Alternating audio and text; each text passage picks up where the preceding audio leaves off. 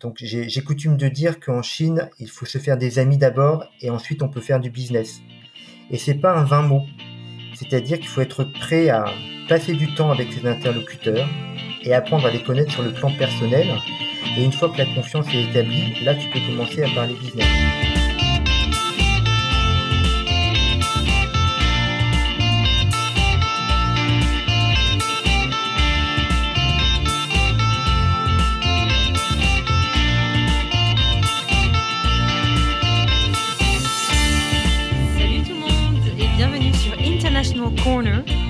Qui vous permet de partir à la conquête de l'international. Moi, c'est Tiffen et aujourd'hui, on va parler de la Chine, qui est un pays à très fort potentiel business et qui le devient de plus en plus.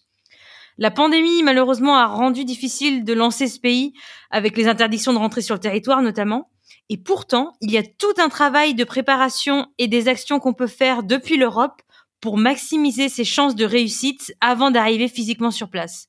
On décortique tout ça aujourd'hui avec Jérôme Delacroix, directeur du développement international chez Frogans, avec ses 20 ans d'expérience personnelle et professionnelle avec la Chine.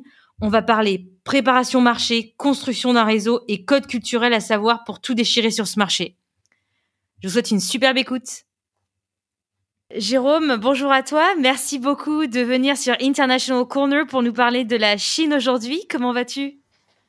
Très bien, bonjour Tiffaine, merci de me recevoir. Avec grand plaisir.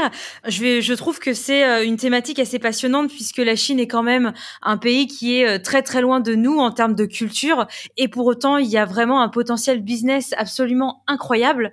Mais peut-être avant de vraiment rentrer dans le sujet du podcast du jour, est-ce que tu peux te présenter en quelques mots ton poste actuel et nous dire euh, comment tu es relié justement à ces sujets en tant qu'expert euh, sur euh, ce qui se passe en Chine finalement?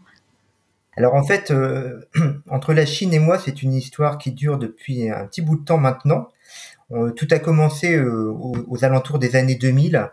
Donc à l'époque, j'habitais dans le, dans le Chinatown parisien, dans, le 13e.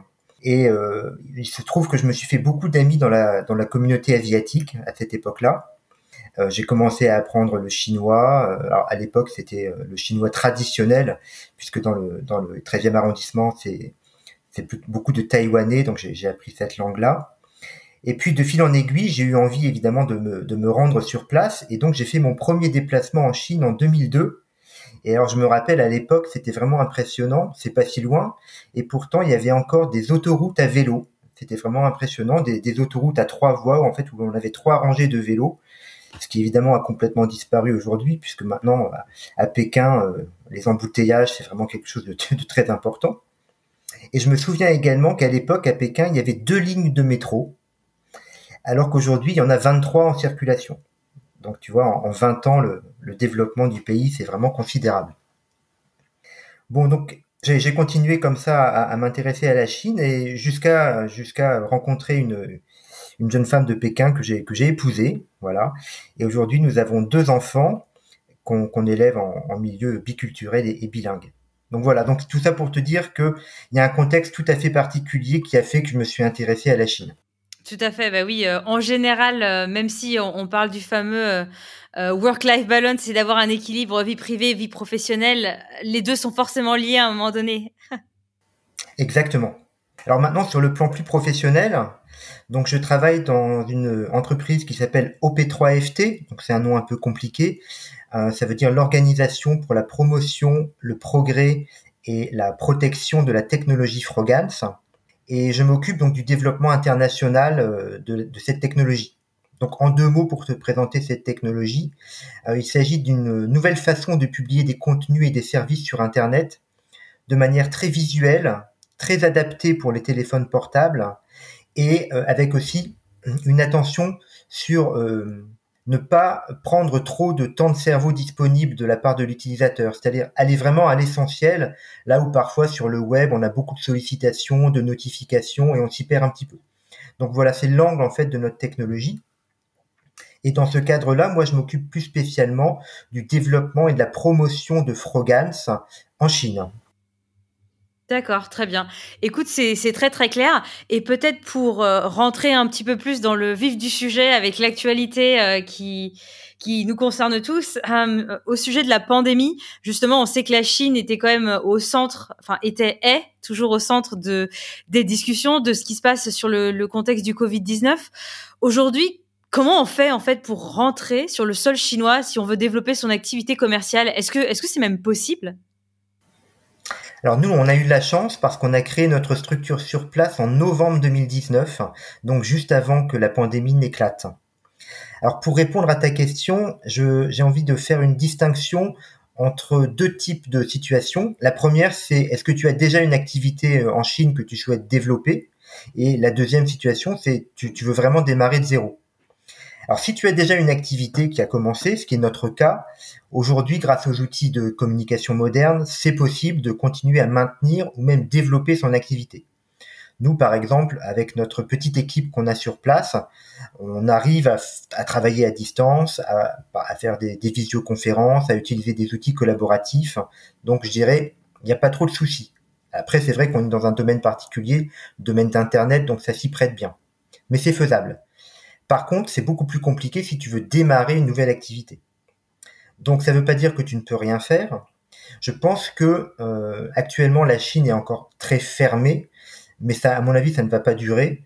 Je pense qu'aujourd'hui la Chine est en train quand même de juguler une deuxième fois son épidémie de Covid. Elle s'en était déjà très très bien sortie avec la première vague Delta. Elle a été marquée par Epsilon, par euh, Omicron, pardon. Mais là, elle, commence à s'en sortir.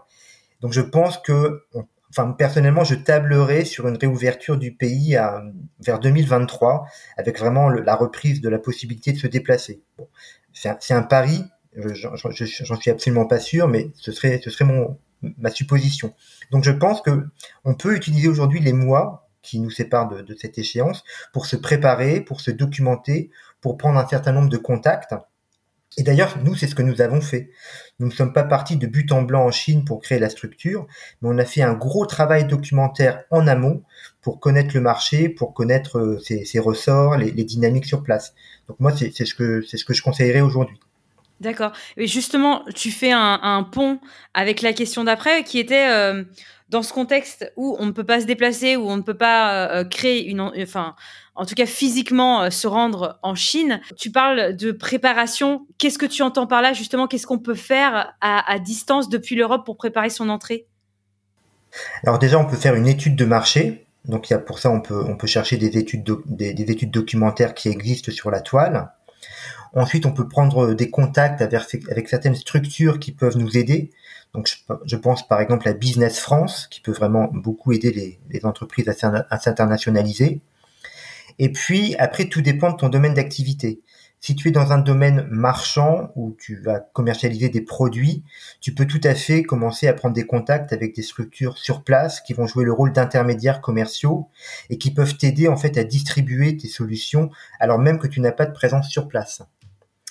En revanche, dans d'autres secteurs, c'est plus compliqué.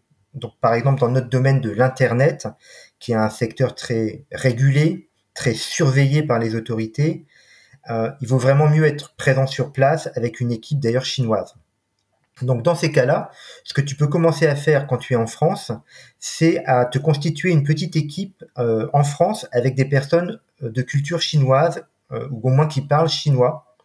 Et ça c'est très important parce que ensuite tu vas avoir besoin de trouver beaucoup de ressources, de sites web qui sont uniquement en chinois. C'est-à-dire que même si aujourd'hui la Chine fait partie de l'OMC, elle s'est beaucoup internationalisée, il y a encore énormément de ressources qui ne sont pas traduites. Et donc c'est important d'avoir quelqu'un dans ton équipe qui parle, qui parle le chinois. Donc même, même dans ton équipe en France. Juste petite parenthèse, donc l'OMC qui est l'Organisation mondiale du commerce, voilà. Je ferme la parenthèse. Tout à fait. Absolument. D'accord. Et donc, dans, dans le domaine d'Internet, par exemple, si tu veux euh, demain euh, diffuser tes produits, te faire connaître, euh, les médias sociaux, c'est évidemment très important. Mais le souci, c'est que les médias sociaux que nous, nous connaissons ici, la plupart du temps, ils sont bloqués en Chine. Par exemple, YouTube est interdit, Twitter est interdit. Donc, tu vas devoir faire appel à des médias sociaux chinois. Donc la bonne nouvelle, c'est qu'ils existent. Il y a exactement les équivalents de YouTube, comme euh. On a les équivalents de Twitter avec Weibo ou WeChat. Mais très souvent, c'est pas traduit en anglais. Donc c'est vraiment important d'avoir quelqu'un qui, qui parle le chinois pour t'aider. D'accord. Donc finalement, euh, construire, euh, si jamais on ne peut pas physiquement se rendre sur place, une des alternatives, c'est de se construire euh, une équipe avec des personnes qui parlent le chinois depuis la France, par exemple, ou un autre pays en Europe. Exactement. Pour démarrer, je pense que c'est pas mal. Ok, très clair. Et justement, tu parles un petit peu de de réseaux, notamment certains certains certains réseaux sociaux qui fonctionnent moins bien que d'autres ou qui sont complètement interdits en tout cas euh, en Chine par rapport à ce qu'on connaît nous en Europe. Ma question est la suivante, c'est euh, comment est-ce qu'on peut faire pour construire son réseau à distance justement, euh, essayer de trouver les, les bons intermédiaires ou les, ou les personnes qui vont pouvoir nous mettre en relation avec potentiellement un marché cible? Est-ce que tu as des recommandations? Est-ce que LinkedIn marche bien par exemple? Alors c'est très important, en particulier pour la Chine, le réseau c'est capital. D'ailleurs les Chinois ont un mot pour ça, ça s'appelle le guanxi. Et c'est vrai que pour faire des affaires avec des Chinois, ça passe beaucoup par le relationnel. Alors dans mon cas, c'est un cas un peu particulier parce que j'ai eu la chance de bénéficier d'un premier réseau qui est un réseau familial. Ça c'est vraiment, ça facilite beaucoup les choses. C'est le premier des réseaux qui ensuite va t'ouvrir à d'autres réseaux. Bon, je suis bien conscient que c'est pas le cas général. Donc euh, tu peux faire appel à d'autres réseaux. Donc je pense par exemple à, ton association de diplômés, si tu, es, si tu fais partie d'une université ou d'une école euh, qui, a accueilli des étudiants étrangers, eh ben, tu peux essayer de les mobiliser. Ensuite, tu as aussi la communauté française en Chine. Par exemple, tu peux compter sur la Chambre de commerce et d'industrie euh, France-Chine, qui va pouvoir euh, déjà te donner quelques tuyaux et pouvoir t'aiguiller pour, ton, pour, ton, pour ta future entrée. Et puis ensuite, euh, je pourrais également conseiller certains médias sociaux euh, occidentaux qui sont spécialement dédiés aux expatriés. Donc, je pense par exemple à un réseau qui s'appelle internations.org. Euh, qui est décliné par pays et donc je sais et même par ville et donc là ça va te permettre de rentrer en contact même avant de partir avec des gens qui sont déjà sur place. D'accord, ok. Donc ça c'est euh, donc du coup tu conseilles plutôt à ce que j'entends des réseaux un petit peu plus euh, enfin franco-chinois, un peu euh, un peu internationaux. Moi comme ça tu vois, c'est pas enfin la Chine n'est pas forcément un, pays en tout cas où où, là enfin j'ai prévu de travailler dessus, mais de ma position à moi je me dirais est-ce que c'est possible de trouver des intermédiaires, donc d'autres intermédiaires, tu vois, que la chambre de commerce, etc. Puisque c'est vrai qu'elles existent dans, plusieurs pays. Sur les États-Unis, moi, je l'ai euh, utilisé aussi, mais je trouve que ça reste quand même assez limité. Alors que, par exemple, tu vois, si jamais je te parle des États-Unis, si jamais je te parle de l'Angleterre, une des stratégies d'entrée de marché, c'est allons voir un, réseau de partenaires, donc par exemple des boîtes de consulting qui vont travailler avec notre marché cible, qui elles en fait connaissent très très bien le marché cible. Essayons de forger des liens, essayons de, trouver une entente qui font qu'en fait elles vont avoir envie de nous recommander à ces personnes-là. Et donc en fait, euh, au lieu de d'essayer de, comment dire euh, appeler euh, ou envoyer plein d'emails sans réponse, en fait, on va chercher euh, des intermédiaires qui font que eux, euh, comme ce sont des, partenaires experts et qui, et qui sont reconnus par les Chinois, ou en tout cas par la cible, peut-être que ça peut nous faciliter la, vie quoi pour y aller depuis la France. Est-ce que c'est quelque chose qu'on peut faire en Chine ou vraiment enfin il y a une couche avant, tu vois, où tu es obligé en fait de, de, passer par ces réseaux quand t'as pas le réseau familial quoi? Alors tu as raison. Nous, par exemple, on est passé par un cabinet d'avocats. Euh, c'est très important puisque en Chine, en fait, la politique et le business sont intimement liés.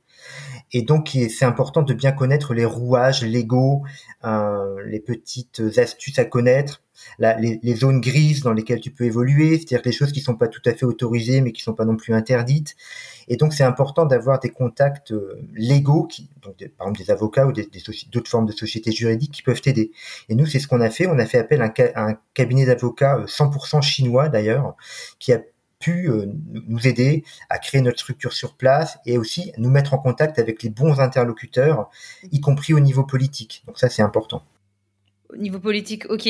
Et le, principe un petit peu d'apporteur d'affaires en Chine, ça fonctionne ou pas? Des gens qui prennent une commission et qui te présentent à, des prospects potentiels? Alors dans notre secteur, c'est pas tellement pertinent parce qu'on ne cherche pas réellement des clients pour notre technologie, on cherche des utilisateurs. Donc on mm. cherche à convaincre euh, monsieur, madame, tout le monde et on cherche, on cherche aussi à convaincre des, des, développeurs, des designers. Par contre, ce que je sais, c'est que tu peux compter sur les, ce qu'on appelle les KOL, les Key Opinion Leaders, qui sont en fait des influenceurs, qui eux en fait peuvent t'aider, euh, parfois, parfois évidemment moyennant finance, à toucher ta cible. Donc voilà, je pense que ça pour pour la Chine c'est particulièrement pertinent. Et est-ce que tu sais comment est-ce qu'on peut les comment dire les trouver? Est-ce que euh, enfin est-ce qu'il y a un, un, endroit spécialement? Parce que c'est vrai qu'en fait quand on connaît pas du tout, on se demande mais où peut-on chercher? Oui. Alors il y a, il, a, il existe des sociétés de marketing euh, en Chine qui sont spécialisées sur ce domaine-là, euh, notamment des, sociétés françaises. Hein, donc euh, on peut on peut les contacter, ils peuvent t'aider. Et puis sinon tu peux faire ta, ta veille. Hein.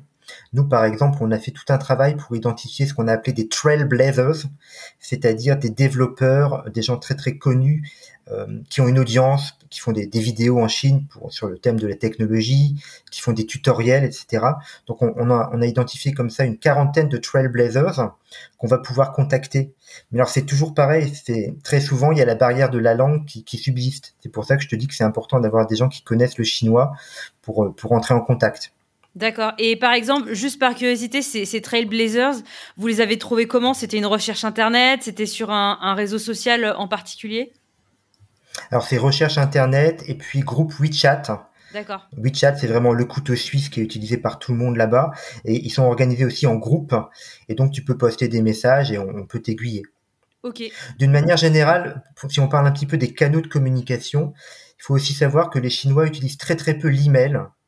Donc ça, c'est vraiment un canal qui est pas du tout adapté. Donc il vaut mieux en fait privilégier les médias sociaux ou le téléphone d'où encore l'importance de la langue.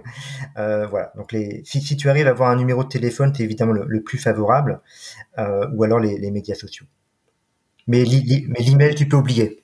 D'accord. Et donc ça c'est super intéressant. Le téléphone, donc l'appel à froid, un peu le call calling comme on dit euh, euh, en, bon franglais, euh, les, les Chinois sont assez réceptifs à ce canal.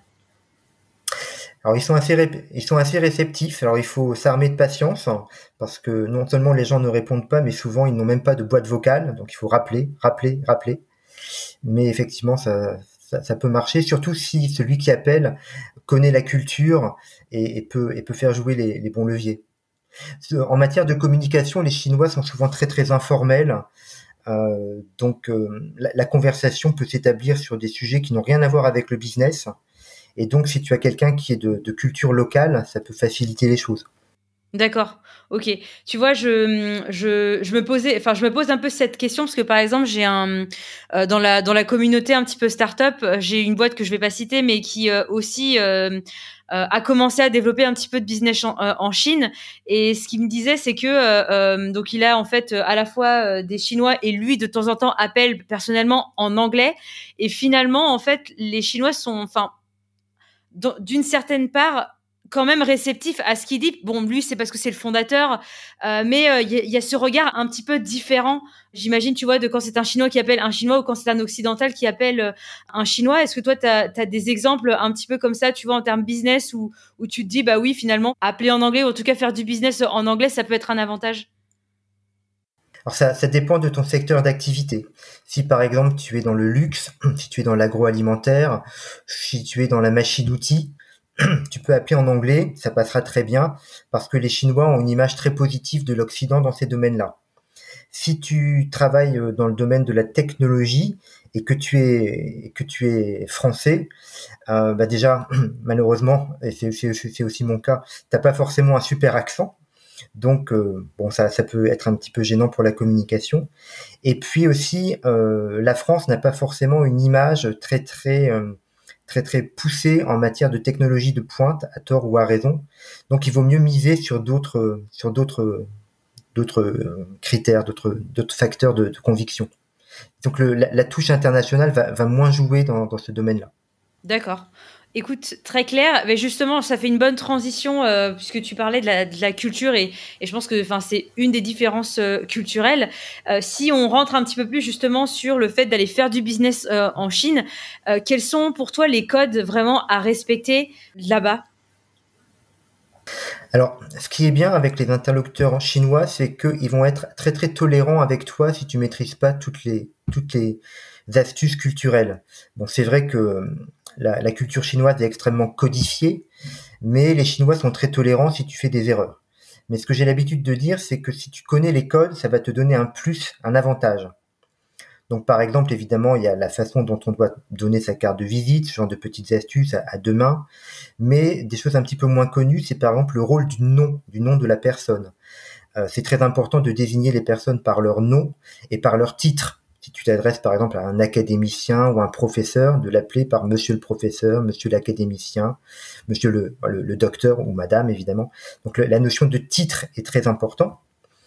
Euh, et puis évidemment toujours euh, toujours faire attention à ne pas perdre, perdre la face à, son interlocuteur, mais aussi, ce que les gens savent moins, c'est qu'il faut également donner de la face, c'est-à-dire toujours faire attention de mettre en valeur la personne qu'on a en face de soi, euh, en fonction de, sa position hiérarchique, par exemple.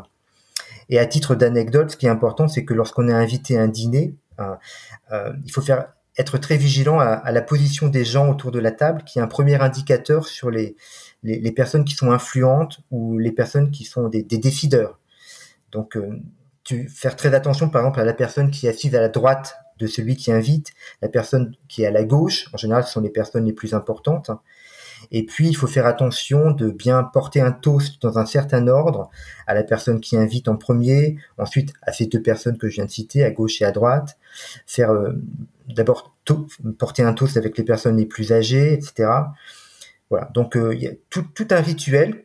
Si tu le connais, c'est formidable. Euh, les gens vont se dire ah tu t'intéresses à cette culture. Si maintenant tu les connais pas, c'est pas non plus dramatique. Ils te ils te pardonneront facilement. D'accord. Donc c'est c'est pas non plus comment dire prohibitif pour quelqu'un qui voudrait aller faire du marché, enfin aller ouvrir le marché chinois, de ne pas connaître tous les codes. On, on s'en sort quand même. Absolument, absolument. C'est bien d'être accompagné euh, dans certains dans certains rendez-vous par un interprète euh, qui va quand même faciliter la communication et puis qui va pouvoir te donner quelques petites astuces sur la manière de se comporter. D'accord.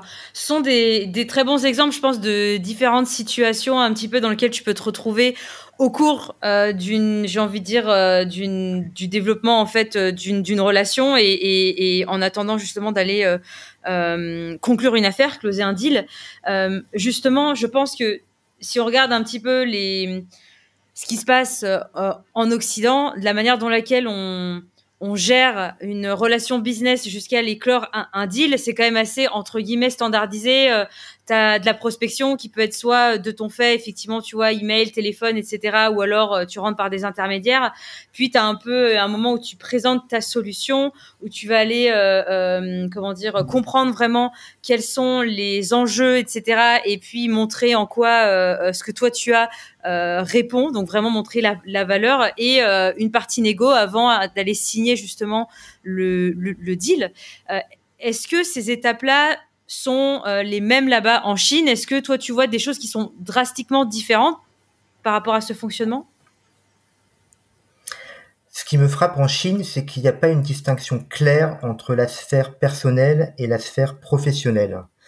Donc, si tu veux faire des affaires en Chine, et surtout si tu fais de la vente complexe, ou si tu vends des solutions technologiques, euh, ce sont des processus de vente qui sont longs et qui nécessite de connaître les gens sur le plan personnel.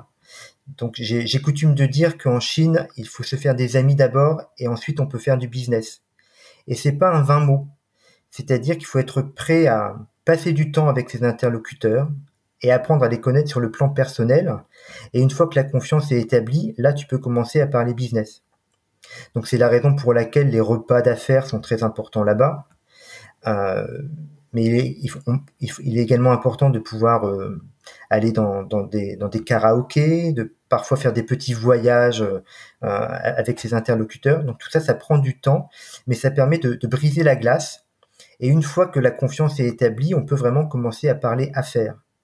Et quand on parle affaires, les Chinois sont aussi beaucoup moins attachés euh, aux contrats. Donc évidemment, on établit des contrats, mais c'est beaucoup moins rigide et, et j'ai envie de dire tatillon que, chez nous, et peut-être encore plus aux États-Unis. dans le sens où il y a toujours de la flexibilité qui est possible, euh, il y a toujours des aménagements qui sont possibles par rapport au contrat, et c'est vraiment la relation qui prime par rapport à ce qui est écrit. D'accord. Donc ça c'est ça c'est quand même euh, assez intéressant. Ça veut dire que du coup, c'est juste de reprendre ce que j'avais euh, deux euh, comment dire sujets que je voulais relever. La première étant si jamais effectivement il y a beaucoup de relationnels en tout cas qui doivent être créés, c'est quoi la limite, j'ai envie de dire en Chine entre la relation business, donc le fait je t'invite parce que voilà, enfin c'est dans le cadre des affaires slash on essaye de, de développer, de créer une relation entre ça et finalement attention, je suis en train de te faire un pot de vin, quoi, tu vois, si j'ai envie de. Alors effectivement, il faut faire attention, d'autant, d'autant plus depuis l'arrivée au pouvoir du nouveau président Xi Jinping qui a lancé toute une campagne anticorruption. Donc c'est vrai qu'il y a certaines pratiques aujourd'hui euh, euh, qu'on ne peut plus se permettre, par exemple les, cadeaux. Autrefois, il était très bien vu d'apporter des cadeaux à ses interlocuteurs. Donc ça pouvait être une très bonne bouteille de vin ou un cadeau un peu prestigieux, etc. Aujourd'hui, il faut faire attention et souvent les Chinois vont, vont même être gênés. Donc on, il faut mieux maintenant faire des cadeaux qui sont plus de l'ordre du symbolique, hein. genre je dis, n'importe quoi, mais un livre dédicacé de quelqu'un de, de, très connu dans ton domaine. Ou voilà. Donc ça, c'est plus, plus important. Et après, euh, effectivement, euh, on peut parfois se retrouver dans des situations cocasses euh, dans lesquelles le privé et le perso peuvent être très très très très mélangés. Je, parlais tout à l'heure de, de, des, des, repas d'affaires. les repas d'affaires sont assez souvent très arrosés. Et je pense que c'est aussi lié au fait que les Chinois veulent savoir jusqu'où tu es sous contrôle, par opposition à, à, la sincérité. C'est-à-dire si, si, tu acceptes de, de, de, de, laisser un petit peu tomber ta réserve, de, de laisser un petit peu tomber ton, ton contrôle, ton, ton, calcul, pour pouvoir finalement nouer des liens très proches, euh, plaisanter, même si tu comprends pas tout, rire avec tes interlocuteurs, même si tu comprends pas toutes leurs blagues à cause de la langue. Si tu arrives à te lâcher un petit peu comme ça, ça prouve finalement que tu es digne de confiance parce que tu n'es pas quelqu'un qui est sous contrôle et qui calcule absolument tout. Et ça, c'est de nature à, rassurer tes interlocuteurs. Donc voilà, du coup, tu peux vraiment être très très facilement déstabilisé par rapport à la manière dont, on a l'habitude de faire des affaires en, Occident. D'accord, ok. Et moi, ce que je me dis, tu vois, j'essaie vraiment de mettre dans une situation où je me dis, ok, euh, je j'ai trouvé entre guillemets euh, des, prospects potentiels, je les ai ciblés. Euh, en sachant qu'il y a cette sphère, euh, pardon, vraiment relationnelle, etc., à créer, ton premier contact, euh, en assumant le fait qu'il te, qui te rembarre pas évidemment, mais ton premier contact, en fait, euh, il est à base de quoi, tu vois? Il est vraiment. j'ai l'impression qu'on a des intérêts communs. rencontrons-nous autour d'un déjeuner entre guillemets, où il y a quand même, tu vois, une petite partie d'explication. Enfin, c'est, j'essaie juste de comprendre un peu, tu vois, leur l'approche, comment comment est-ce que tu dois vraiment approcher euh, cette relation commerciale au tout tout début Alors en fait, je trouve que les rapports sont plutôt décontractés. Si on prend notre cas, par exemple, on a une technologie qui n'est pas du tout connue parce qu'elle est encore en phase de recherche et développement. Frogans va arriver sur le marché en 2022. Mais euh, les Chinois sont très avides de, de, nouveautés. Donc on a pu prendre contact avec l'Internet Society of China, qui dépend directement du ministère des Télécoms et qui nous a fait un bon accueil on a pu prendre contact avec l'Académie des sciences à Pékin. Et le fait, là, pour le coup, que tu sois occidental, ça peut être un petit avantage dans le sens où ils se disent, ah, euh, il y a peut-être euh, des nouveautés. Euh, aujourd'hui, la Chine cherche vraiment à, innover. par exemple, il faut savoir que dans le domaine des standards Internet, depuis cinq ans, la Chine, c'est le deuxième pays en termes de, de création de standards Internet juste derrière les États-Unis. Et donc, tu peux te permettre, euh, même si tu n'es pas euh, encore connu, même si tu n'as pas encore pignon sur rue, de d'expliquer euh, brièvement ton, topo. Et ça va être assez, facile d'avoir au moins un premier rendez-vous, au moins téléphonique. Alors, qui peut évidemment se passer en chinois, donc d'où l'importance d'avoir un interprète. Mais tu n'as pas forcément besoin d'élaborer une stratégie extrêmement complexe. tu peux, te permettre un certain naturel. D'accord, ok. Et ça, justement, euh, donc euh, à partir du moment où tu as bien fait ton étude de marché et qu'il y a une pertinence euh, sur ton produit ou ta solution par rapport à, ce marché, justement, ce que tu dis, c'est on, peut arriver à, ouvrir des portes en n'ayant pas forcément quelque chose de très, comment dire, léché en termes de discours. Les gens vont, par curiosité, ouvrir la porte et, et, écouter ce que tu as à dire ou en tout cas commencer une discussion. C'est exactement ça. La difficulté, c'est de laisser la porte ouverte, en fait, et d'avoir le deuxième rendez-vous. Ah, ah, si, si ton premier rendez-vous, par exemple, sur, euh, sur les, les, deux exemples que tu mentionnes, c'était un rendez-vous téléphonique, le deuxième, c'est quoi derrière? C'est euh, tu t'arrives, tu, leur, tu leur pitches ou, euh, ou tu, tu les emmènes au resto? Alors nous, dans notre cas, on est allé les voir, donc on se rend sur place et, et, on pitch la techno. Et très, très souvent, après, ça peut effectivement se terminer par, par un restaurant. Souvent d'ailleurs, ce sont, eux qui invitent pour, pour, pour se donner de la face. Voilà. Et c'est le début d'une relation qui peut durer ensuite très longtemps avant de pouvoir réellement euh, conclure un, accord. D'accord, ok. Ok, ouais, donc euh, euh même, même si, enfin, est-ce que tu vois, genre ce que tu viens de dire, c'est vrai dans tous les cas où euh, où c'est vrai de de la même manière que c'est vrai en France quand il n'y a pas de comment dire de timing ou, ou, de raison tu vois pour euh, pour comment dire pour euh, acheter une solution tout de suite. Notamment quand tu as justement on est sur de la vente complexe et qu'on est sur du grand compte euh, euh, ça peut, les, échanges peuvent durer plusieurs mois parce qu'en fait, il faut qu'il y ait un sujet et qu'il y ait un timing. Donc, est-ce que c'est la même chose, tu vois, par rapport à ce que tu dis, ou, c'est euh, de n'importe quelle manière, de toute façon, en fait, les Chinois vont entre guillemets, vouloir t'appréhender, vouloir mieux te connaître pendant plusieurs mois, même s'ils ont un besoin identifié avant de conclure une affaire? Oui, c'est plutôt la deuxième hypothèse. Et les mois qui vont s'écouler vont vraiment servir à te connaître sur le plan personnel. Donc au-delà même, au, même des besoins strictement business.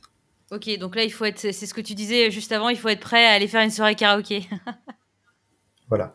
Donc là actuellement c'est vrai que c'est compliqué avec la pandémie, euh, mais bon, de, l'importance d'avoir d'avoir une équipe sur place hein, quand, c'est possible. Quand c'est possible, ouais. Et sinon, effectivement, comme tu disais, essayer de passer par les réseaux ou en tout cas faire euh, un travail de préparation euh, en amont. Il euh, y, avait un, il y avait un deuxième point que tu avais évoqué juste avant que je voulais revenir. Je me suis noté, c'était sur la partie euh, légale, donc justement toute la partie contractuelle. Est-ce que ça veut dire que tous les processus justement de de revue et de signature du contrat vont plus vite de manière générale là-bas? Est-ce que est-ce que c'est ça que tu sous-entends et qui sont un peu moins regardants sur toutes les clauses, etc. Alors c'est pas exactement ça. Ça peut prendre du temps, comme chez nous. Simplement, ensuite, le contrat ne sera pas forcément appliqué à la lettre. Ils vont pas être dans une logique légaliste. Et il sera toujours possible d'aménager les choses. Euh, globalement, on est dans une culture qui est très pragmatique. Donc, euh, les choses peuvent être écrites noir sur blanc, mais on les adapte très facilement en fonction des situations. Ok, très clair, ça marche. Et euh, j'avais une, dernière question avant qu'on passe à l'instant Oops My Bad. C'est euh, tu l'as un peu évoqué juste avant, donc c'est pas c'est pas forcément une, grosse barrière, mais euh, le fait d'être français ou européen, est-ce que tu le vois toi en termes d'atout quand même? Est-ce que ça peut être même un atout d'être étranger et d'aller vendre son produit, sa solution en Chine? Alors le fait d'être européen, ça peut être un atout en ce moment dans le contexte de la guerre commerciale entre la Chine et les États-Unis. D'ailleurs, à certains moments, on nous a posé la question est-ce que votre technologie peut se poser en alternative par rapport aux GAFAM? Euh, Moi, je, je pense qu'il faut être extrêmement prudent et ne pas trop s'aventurer sur ce terrain-là, parce que les situations politiques peuvent changer. La politique internationale, c'est extrêmement compliqué. Donc, je déconseillerais de trop s'avancer sur ce terrain. Euh, et après, tout dépend de ton secteur d'activité, hein, ce que je mentionnais un petit peu tout à l'heure. Si par exemple euh, tu, vends, euh, tu es dans le domaine de, l'art de vivre, le fait d'être français, c'est évidemment un avantage. Si tu es dans le domaine de la technologie, c'est moins vrai parce que les Chinois ont l'habitude de dire que les Français sont des personnes romantiques plus que des personnes orientées business. Alors quand je dis romantique, c'est pas forcément au sens où nous on l'entend. Il faut plutôt l'entendre comme idéaliste. Donc les Français sont perçus comme des gens qui défendent des idées, des valeurs, des principes, etc. Alors que les Chinois sont des gens qui sont plutôt pragmatiques et, même terre à terre. Donc euh, c'est compliqué. Il faut réussir à rester soi-même, à ne pas essayer de, de, jouer un rôle, mais en même temps euh, s'adapter à cette culture pratico-pratique et justement euh, mettre en avant les caractéristiques de tes produits, ses avantages euh, au jour le jour dans la vie quotidienne, plutôt que de partir dans, dans, des grandes considérations théoriques. D'accord, ok. Ok, bah c'est vrai que, que toutes ces différences culturelles, elles sont hyper importantes et d'où la nécessité de la préparation, du, de, comment dire, des études de marché et de se mettre en relation avec des gens qui connaissent justement euh, ce qui se passe sur place pour, euh, pour éviter euh, des inconvenants, on va dire. D'ailleurs, ça, ça, peut être un piège parce que la première fois qu'on met les pieds en Chine, on peut, dans une grande ville en particulier, Pékin ou Shanghai, on peut se dire que le pays s'est vraiment occidentalisé. les normes architecturales aujourd'hui sont très proches de nos quartiers d'affaires à nous. Euh, on a quand même pas mal de jeunes aujourd'hui qui commencent à parler anglais. On entend de la musique en anglais. Donc on peut avoir l'impression finalement que la Chine est rentrée dans le dans l'univers euh, libéral, capitaliste, comme n'importe quel pays depuis son entrée à l'OMC. Mais en fait, c'est un vernis. Et tu comprends très vite que derrière, il y a vraiment une manière de penser et de raisonner qui reste très différente. Donc il faut pas se laisser éblouir par, par les apparences. Ok, et eh ben écoute, euh, très clair. C'est vrai que Aujourd'hui, même de manière générale, euh, euh, dans, dans, chaque pays, euh, il y a un peu ce vernis de culture occidentale, ou, ou même, je pense, à l'Amérique du Sud aussi, qui a beaucoup reçu, notamment de la part des États-Unis, beaucoup d'influence. Et pourtant, quand on, effectivement, quand tu regardes sous la première couche, ça reste quand même une culture propre au pays, avec des codes un peu différents, peut-être pas aussi parfois diamétralement opposés comme ça peut l'être avec la Chine, mais quand même avec ses spécificités où il faut regarder sous la surface. C'est hyper important. Tout à fait. Yes. Ok, bah écoute, super. Franchement, Jérôme, c'était super intéressant. Si tu le veux bien, on va passer à, l'instant Oops, my bad. Oops, my bad. Pour ceux qui écoutent euh, pour la première fois euh, un des épisodes de International Corner, c'est toujours un instant pendant quelques minutes à la fin de chaque épisode où l'invité partage un échec ou des problématiques qui ont été rencontrées lors de l'internationalisation du business. Et dans ce cas, peut-être, Jérôme, est-ce que toi, tu as euh, euh, une, anecdote business peut-être qui a mal tourné euh, ou qui aurait pu mal tourner à nous raconter? Tu as gardé la meilleure question pour la fin. Tout à fait, tout à fait. oui, il y a un exemple que je peux, que je peux citer. on avait eu la chance en 2018 d'être mis en relation avec un, un réseau d'universités chinoises réparties sur tout le territoire et qui fait de l'enseignement à distance, des MOOC, euh, voilà.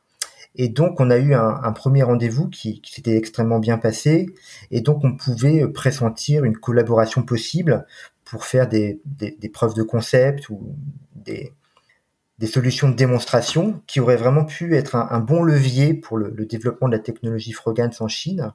Mais malheureusement, à cette époque-là, on était encore euh, un peu immature, la technologie n'était pas suffisamment prête, et puis on n'avait pas encore notre structure sur place. On n'avait pas d'équipe, on faisait tout à distance par des allers-retours entre Paris et Pékin. Et donc on n'a pas été capable finalement de, relever ce, défi et, de tirer parti de cette opportunité. Et donc euh, bah, ces, premiers contacts qu'on a eus avec eux n'ont pas eu de suite. Donc c'est vraiment dommage. Et la leçon qu'on en tire, c'est que euh, bah, il faut vraiment bien gérer le temps. Euh, pour le, pour le développement d'une nouvelle technologie innovante, on a toujours cette euh, difficulté de à la fois développer la techno, donc ça c'est beaucoup de recherche et développement, et en même temps de faire une promotion avant même que la technologie soit disponible. Parce que si tu attends que ta technologie soit faite pour commencer à la promouvoir, eh ben tu te prends six mois ou un an dans la vue. Donc il faut être capable d'anticiper. Et nous, dans notre cas, en fait, on, on a eu comme ça une chance qu'on n'a pas pu exploiter, faute, faute des ressources euh, disponibles sur place et, et faute d'un timing suffisamment maîtrisé. Donc ça, c'est quelque chose qui est dommage, évidemment. Après, on pourra reprendre contact avec eux à l'avenir. Mais euh, la leçon que j'en tire, c'est que en Chine, les choses peuvent être extrêmement lentes du fait de ce que je t'expliquais sur l'importance de connaître les gens mais aussi à certains moments, ça peut s'accélérer tout d'un coup. On peut avoir des accélérations fulgurantes comme ça. Et donc, il faut être capable de, de relever euh, les, les, opportunités au pied levé quand elles arrivent. Voilà, donc ça c'est vraiment une difficulté, mais ça, ça nous a appris quelque chose.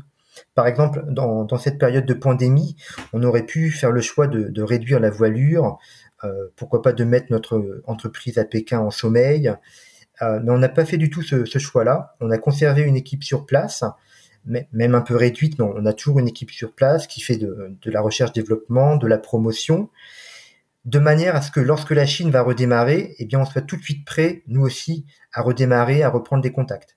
Donc voilà, c'est cette notion de la gestion du temps en Chine qu'il faut vraiment être capable de, de, maîtriser. Ça peut être extrêmement lent, parfois extrêmement frustrant, et à certains moments, tu sais pas pourquoi, ça va décoller tout d'un coup. Donc voilà, être, être, vraiment être capable de, de gérer ça, ce qui n'est pas forcément toujours facile. Ok. Bah, écoute, euh, merci beaucoup. Ce sera le mot de la fin, la gestion du temps, quelque chose à, à, vraiment, vraiment, vraiment garder en tête et à faire extrêmement attention quand on veut pénétrer ce marché. Un grand merci, Jérôme, pour nous avoir partagé ton expertise sur la Chine. Moi, en tout cas, j'ai appris beaucoup. Euh, je te dis euh, à très bientôt alors. Merci, Tiffaine. À très bientôt. Avec grand plaisir. Au revoir. C'est la fin de notre épisode avec Jérôme. Un grand merci à vous pour votre écoute. Si vous avez aimé cet épisode et plus généralement ce podcast, n'hésitez pas à le partager autour de vous pour pouvoir aider d'autres professionnels qui travaillent sur des marchés étrangers. C'est comme ça qu'on développe l'entraide et qu'on crée une communauté. Merci à tous. À dans deux semaines.